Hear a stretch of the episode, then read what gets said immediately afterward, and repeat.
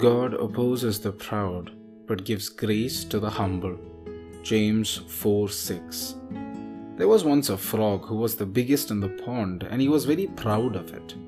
One afternoon, the frog happened to notice an ox grazing in the meadow.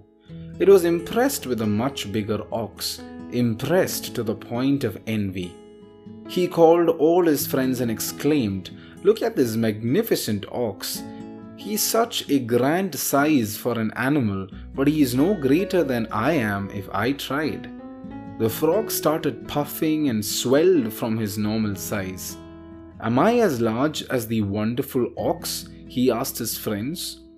Uh, no, no, not near as large as the ox is," they replied.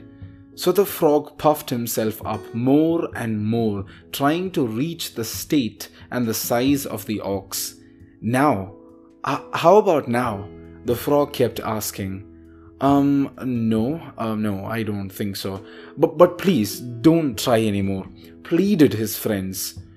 But the foolish frog continued to puff and swell larger and larger until he finally burst.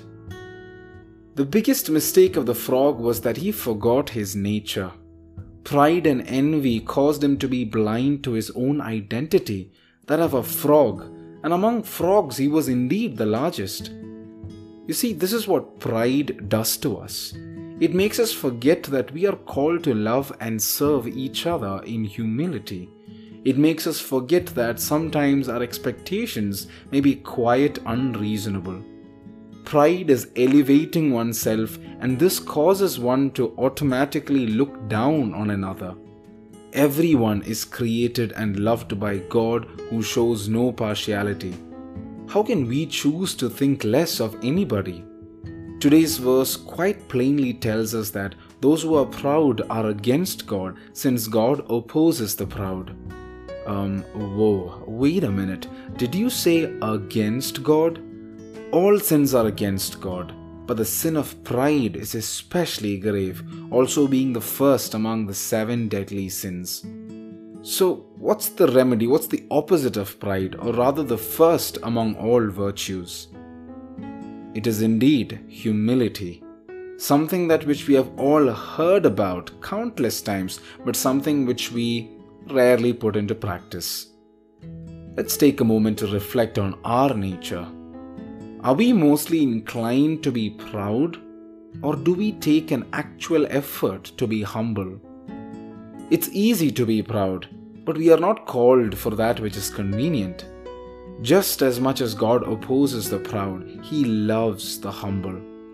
Even if we look at the saints, the first among many common attributes is that they were all humble. In short, humility is the virtue that makes saints out of human beings, the virtue that makes each one of us even more like God. Let us pray. Heavenly Father, it is so easy to hold on to our pride, but we do not desire to stand against your love. Transform our pride into humility by your grace, so that we may join the ranks of the saints in heaven one day. In Jesus' name, we make this prayer. Amen. Jesus, Mary, Joseph, keep us safe this day and bless us.